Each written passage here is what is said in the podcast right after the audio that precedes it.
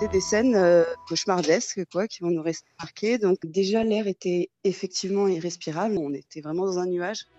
Nuit d'angoisse dans le Var, des milliers d'habitants et vacanciers ont dû fuir leur maison ou leur camping dans l'urgence alors qu'un gigantesque incendie attisé par des vents forts a parcouru des milliers d'hectares dans l'arrière-pays de Saint-Tropez, 3500 hectares partis en fumée. Ce feu n'est toujours pas fixé. Témoignage et point complet dès le début du journal et invité d'Europe Midi le maire de la commune de La Mole dans le massif des Morts, Stéphane Gadi, ainsi que le colonel des sapeurs-pompiers Pierre Chalère.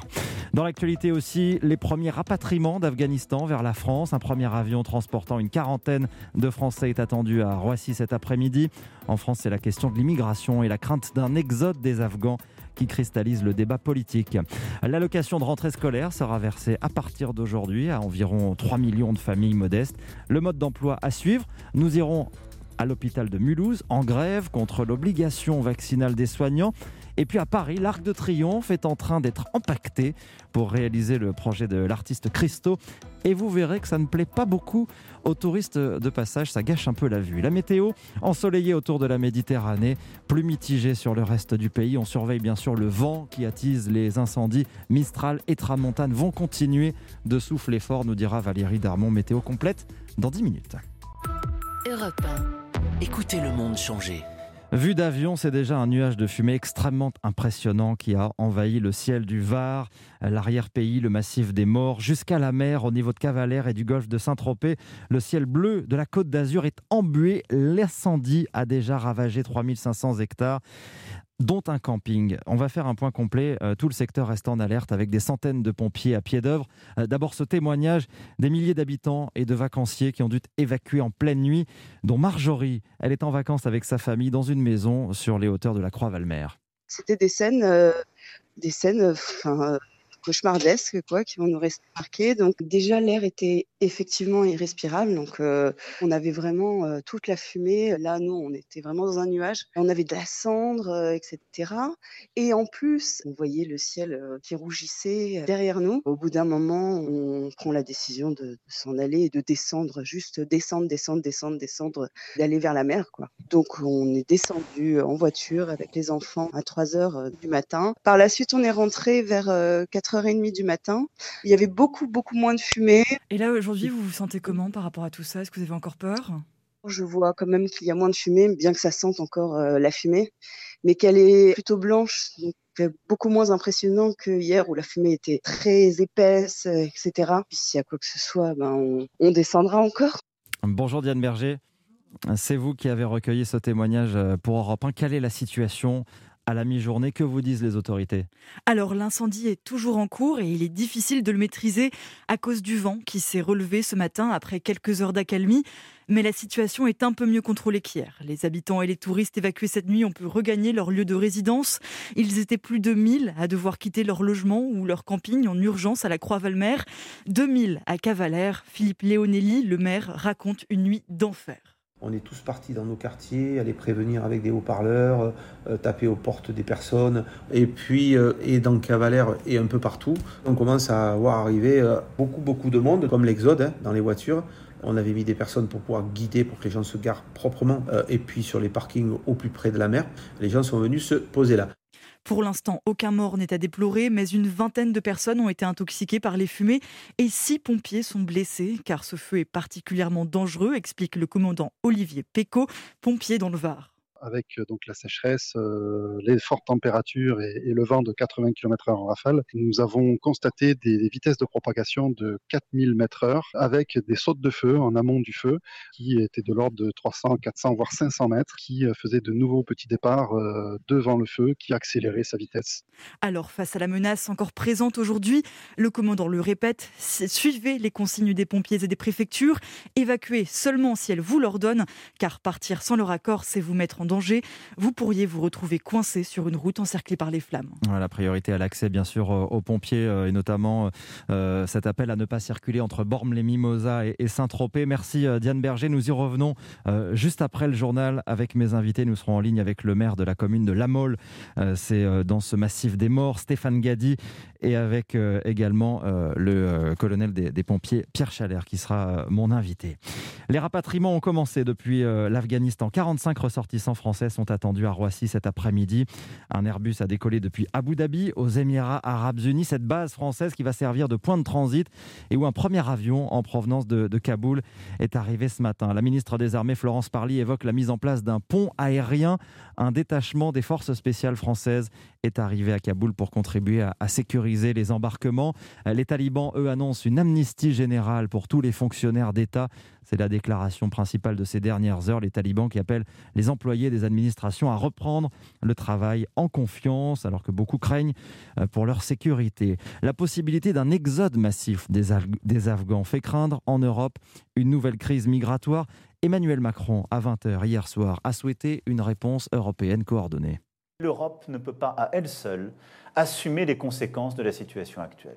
Nous porterons donc, en lien avec la République fédérale d'Allemagne et avec d'autres États européens, une initiative pour construire sans attendre une réponse robuste, coordonnée et unie, qui passera par la lutte contre les flux irréguliers, la solidarité dans l'effort, l'harmonisation des critères de protection et la mise en place de coopération avec les pays de transit et d'accueil, comme le Pakistan, la Turquie ou l'Iran. Bonjour Hélène Terzian. Bonjour. Du service politique d'Europe 1. Cette question de l'immigration, hein, c'est celle qui alimente le plus le débat depuis hier soir. Oui, notamment à gauche, avec des responsables politiques indignés. Les écologistes qui s'apprêtent à faire leur rentrée, et cela n'est pas anodin, montent particulièrement au créneau. Yannick Jadot, candidat à la primaire d'Europe Écologie Les Verts, se dit sidéré d'écouter le président déclarer que les femmes, les hommes, les enfants qui fuient l'enfer des talibans sont d'abord une menace avant d'être des victimes et potentiellement des réfugiés. Même indignation du côté de la France insoumise.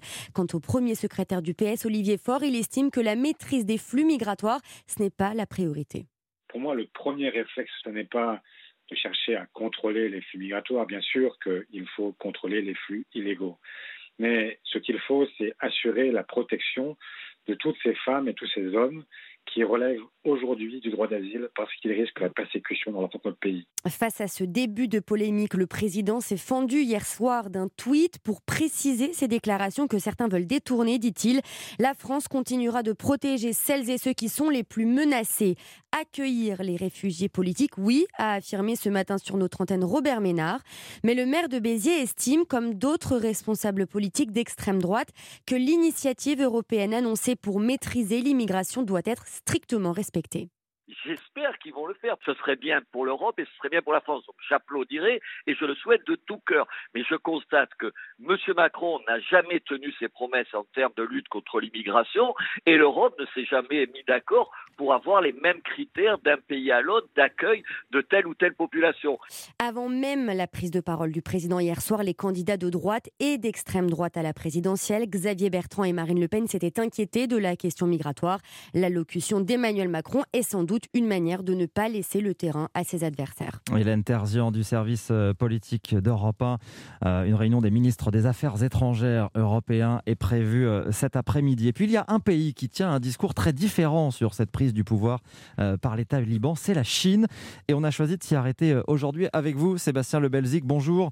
Bonjour. Vous êtes notre correspondant à Pékin. Le régime chinois veut entretenir des relations amicales avec les talibans et ce n'est pas sans arrière-pensée euh, parce que Pékin a évidemment euh, des intérêts. Pékin profite du départ américain pour avancer ses pions? Oui, et c'est très symbolique. La Chine n'a pas fermé son ambassade à Kaboul, et tout cela d'ailleurs avait été anticipé hein, par le gouvernement chinois. On se souvient de cette rencontre étonnante, c'était le 28 juillet dernier en Chine, entre le mollah Abdul Ghani Baradar, numéro 2 des talibans, et Wang Yi, le ministre chinois des Affaires étrangères. L'accord entre eux était clair, la Chine soutient le régime taliban, mais elle exige en retour qu'il coupe les ponts avec le mouvement islamiste du Turkestan oriental, une organisation séparatiste ouïghour qui a revendiqué plusieurs attentats en Chine. Sur ce point, Pékin aurait obtenu des garanties et en échange, les talibans veulent que la Chine investisse davantage dans le pays. Écoutez, Roi Chuning, elle est porte-parole du ministère chinois des Affaires étrangères. Les talibans veulent de bonnes relations avec la Chine, que nous participions à la reconstruction et au développement de l'Afghanistan. La Chine a toujours respecté l'indépendance de l'Afghanistan, alors nous ne sommes jamais intervenus. Sébastien Lebelzi, quels sont les, les projets d'investissement de la Chine en, en Afghanistan? Alors la Chine proposerait déjà de construire des routes hein, dans les zones sous contrôle des talibans, ainsi qu'un certain nombre de projets énergétiques. Et puis la Chine voudrait surtout relancer ses projets miniers en demandant aux talibans d'assurer la sécurité. C'est le cas de la mine de cuivre de Meiseinak, au sud-est de Kaboul. En 2007, la Chine avait payé 3 milliards et demi de dollars, une concession de 30 ans pour exploiter la zone, mais elle n'avait pas pu le faire à cause de l'insécurité. D'autres exploitations pourraient voir le jour, car le sous-sol afghan recèle de minerais et de terres rares. En 2010, un rapport américain estimait leur valeur à près de 1000 milliards de dollars, de quoi aiguiser bien des appétits. Ah, merci à vous Sébastien Lebelzi, correspondant euh, d'Europe 1 à Pékin. Les suites du séisme en Haïti, le bilan s'est encore alourdi, plus de 1400 morts et près de 7000 blessés dans ce tremblement de terre qui a détruit des dizaines de milliers de maisons. Des dépouilles sont encore coincées dans les décombres et c'est maintenant une dépression tropicale, Grace, qui menace l'île alors que des milliers d'habitants ont dû s'installer euh, sous des abris de fortune. Sébastien Krebs. Il est 12h41, Europe Midi continue avec euh, le versement très attendu par de nombreuses familles en cette euh, période de rentrée. L'allocation de rentrée scolaire versée à partir d'aujourd'hui à 3 millions de foyers. Les détails dans un instant. A tout de suite. Europe 1, Sébastien Krebs. Midi 43 sur Europe 1, Europe Midi euh, continue. Et ça y est, on entre dans la période des achats de fournitures scolaires, des préparatifs du retour à l'école, avec le coût que cela représente pour les familles. Alors, pour les plus modestes, l'allocation de rentrée scolaire est versée à partir d'aujourd'hui entre 370 et 404 euros. Bonjour Olivier Samin. Bonjour Sébastien. Qui est concerné? Eh bien, tout le monde n'est pas concerné, hein, puisque l'allocation est versée sous condition de ressources. Alors, si vous avez un seul enfant, les ressources annuelles de la famille ne doivent pas dépasser 25 300 euros.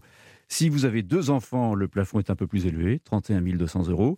Pour trois enfants, c'est 36 000 euros. Au total, 3 millions de familles vont percevoir cette année l'allocation de rentrée scolaire, dont le montant varie en fonction de l'âge de chaque enfant. 370 euros, c'est pour les moins de 10 ans. Entre 11 et 14 ans, c'est 390. Et entre 15 et 18, c'est 404 euros. Alors, que doivent faire euh, ces familles? Quel est le mode opératoire? Eh bien, pour les familles dont les enfants ont entre 6 et 15 ans, c'est très simple, il n'y a rien à faire. Les caisses d'allocation familiale ont toutes les informations nécessaires et la somme est versée automatiquement par virement bancaire. Si vous avez des ados entre 16 et 18 ans, là, il faut avoir confirmé en ligne sur le site de la CAF qu'à la rentrée de septembre, ils seront toujours scolarisés, étudiants ou en apprentissage. Enfin, si vous avez des enfants de moins de 6 ans, euh, des enfants qui ont pris un peu d'avance et qui vont entrer en CP dès cette année, eh bien, vous devez récupérer un certificat de scolarité auprès de son école et l'envoyer à la caisse d'allocation familiale. Le mode d'emploi signé Olivier Samin du service économie d'Europe 1. Le nombre de malades du Covid hospitalisés repassé au-delà de la barre symbolique des 10 000. Ce chiffre continue de progresser. 97 décès supplémentaires ces euh, dernières 24 heures. La tension sur l'hôpital ne retombe pas et pourtant certains personnels refusent encore l'obligation vaccinale qui a été imposée aux soignants sans quoi leur contrat de travail pourra être suspendu. Ça ne passe pas par exemple à l'hôpital de Mulhouse, qui est en grève, établissement qui avait pourtant été submergé par les cas de Covid l'année dernière. Arthur Lembaché sur place. Il y a ici à l'hôpital de Mulhouse environ 65% d'agents vaccinés, beaucoup plus chez les médecins, beaucoup moins chez les aides-soignants ou les agents d'entretien comme Nadia et Caroline, ulcérés, qu'on les force, disent-elles, à s'injecter un produit dans le corps. Je appelle ça de la dictature, hein, parce qu'on ne demande pas aux gens soit tu te vaccines, soit tu n'as plus rien. Ça se dit pas, c'est pas humain. On a le droit de, faire ce qu'on veut de notre corps aussi, on a le droit de dire non au vaccin. Quoi. Parce qu'auparavant, on nous faisait venir positif au Covid aller bosser. Là, c'était normal. Et maintenant qu'il y a ce vaccin, on est considéré comme des hors-la-loi. Le 15 septembre, date d'entrée en vigueur de l'obligation vaccinale, date qui panique les équipes, dit Nathalie Veuctlin du syndicat UNSA. On a interrogé nos adhérents, on a eu beaucoup, énormément d'appels de gens désespérés qui attendaient qu'on les soutienne, qui ne veulent pas se retrouver euh, le couteau sous la gorge. C'est pas du tout un mouvement anti-vaccin. Euh, on respecte les gens qui ont fait le choix de se vacciner et euh, les agents qui ont fait le choix de ne pas se faire injecter ce vaccin. Commentaire d'un médecin chef de service vacciné croisé dans un couloir de l'hôpital. C'est désolant à croire, dit-il, que les personnels ont oublié qu'ici, l'année dernière, on a vécu l'enfer. Mulhouse, Arthur Elbaché, Europe 1. Aux États-Unis, on l'a appris euh, cette nuit, Bob Dylan est accusé d'agression sexuelle. C'est un tribunal de New York qui engage des poursuites après la plainte d'une femme qui affirme que le chanteur l'a abusée à plusieurs reprises en 1965 alors qu'elle était mineure. Elle n'avait que 12 ans. Nous allons maintenant à Paris, sur la plus belle avenue du monde, les Champs-Élysées, qui vont changer de visage pour un moment, le temps de réaliser le rêve de l'artiste bulgare Christo, décédé l'année dernière. Souvenez-vous, c'est lui qui avait emballé de tissu le Pont Neuf en 1985. Et bien son projet de faire la même chose pour l'Arc de Triomphe est en train d'être réalisé. Le chantier a démarré en juin, il doit s'achever en septembre. Le problème, c'est que les échafaudages gâchent un peu la vue aux touristes de passage cet été. Ça ne leur plaît pas beaucoup. Reportage Marion Gauthier. Au point de vue euh, photo, euh, voilà, on ne peut pas dire que ce soit joli joli. Deux grues rouges s'invitent sur la perspective, des échafaudages des deux côtés de l'arche et des treillages en bois autour des sculptures. Bon, c'est un peu frustrant parce qu'on n'a pas le temps de détailler tout le pourtour et la statuaire euh, sur les pieds. Ce couple revenu à Paris après dix ans hors de la capitale vient de monter sur l'Arc de Triomphe pour profiter de la vue, à défaut d'apprécier l'architecture du monument. Ceci dit, euh, L'emballage de cristaux doit être sûrement une très belle chose à voir, donc il faut bien passer par le côté échafaudage avant. Mais je ne pensais pas qu'il y aurait autant d'échafaudage et autant de manutention euh, énorme. On a pris des photos, malgré tout. Cette famille de voyageurs pose à bonne distance et remet sa visite à plus tard. On aurait bien voulu euh, passer en dessous pour montrer la tombe du soldat inconnu aux filles. Là, il y a toutes les machines et donc, euh, du coup, la tombe du soldat inconnu, elle n'est pas accessible. Une déception, mais bon, voilà, on voit. Je préfère le voir comme ça aujourd'hui, même s'il y a des échafaudages, mais je le vois emballé, empaqueté, euh, non. c'est plus l'arc de triomphe. Et pourtant, ce sera bien cette arche qui se devinera derrière plus de 20 000 mètres carrés de tissu argenté au reflet bleuté. Cette arche imaginée par Christo qui chatoiera deux semaines du 18 septembre au 3 octobre. Marion Gauthier sur les Champs-Élysées à Paris. La météo avec vous, Valérie Darmon. Euh, ensoleillé, euh, mais toujours vanté hein, près de la Méditerranée et plus nuageux ailleurs. Effectivement, Sébastien, les régions méditerranéennes qui bénéficient d'une belle journée donc de soleil encore, avec des températures en baisse, plus de vigilance dans notre ciel, 28 à 32 en général, jusqu'à 33 ou 34 sur le Var. Mistral et Tramontane qui soufflent toujours assez fort dans leur domaine, entre 60 et 80 km/h en rafale, voire 90 en basse vallée du Rhône. Sur le reste de la France, le temps qui est plus mitigé, entre nuages et rares éclaircies par endroits, notamment au nord, et les maximales ailleurs, entre 21 et 25 degrés. Merci à vous, Valérie Darmon.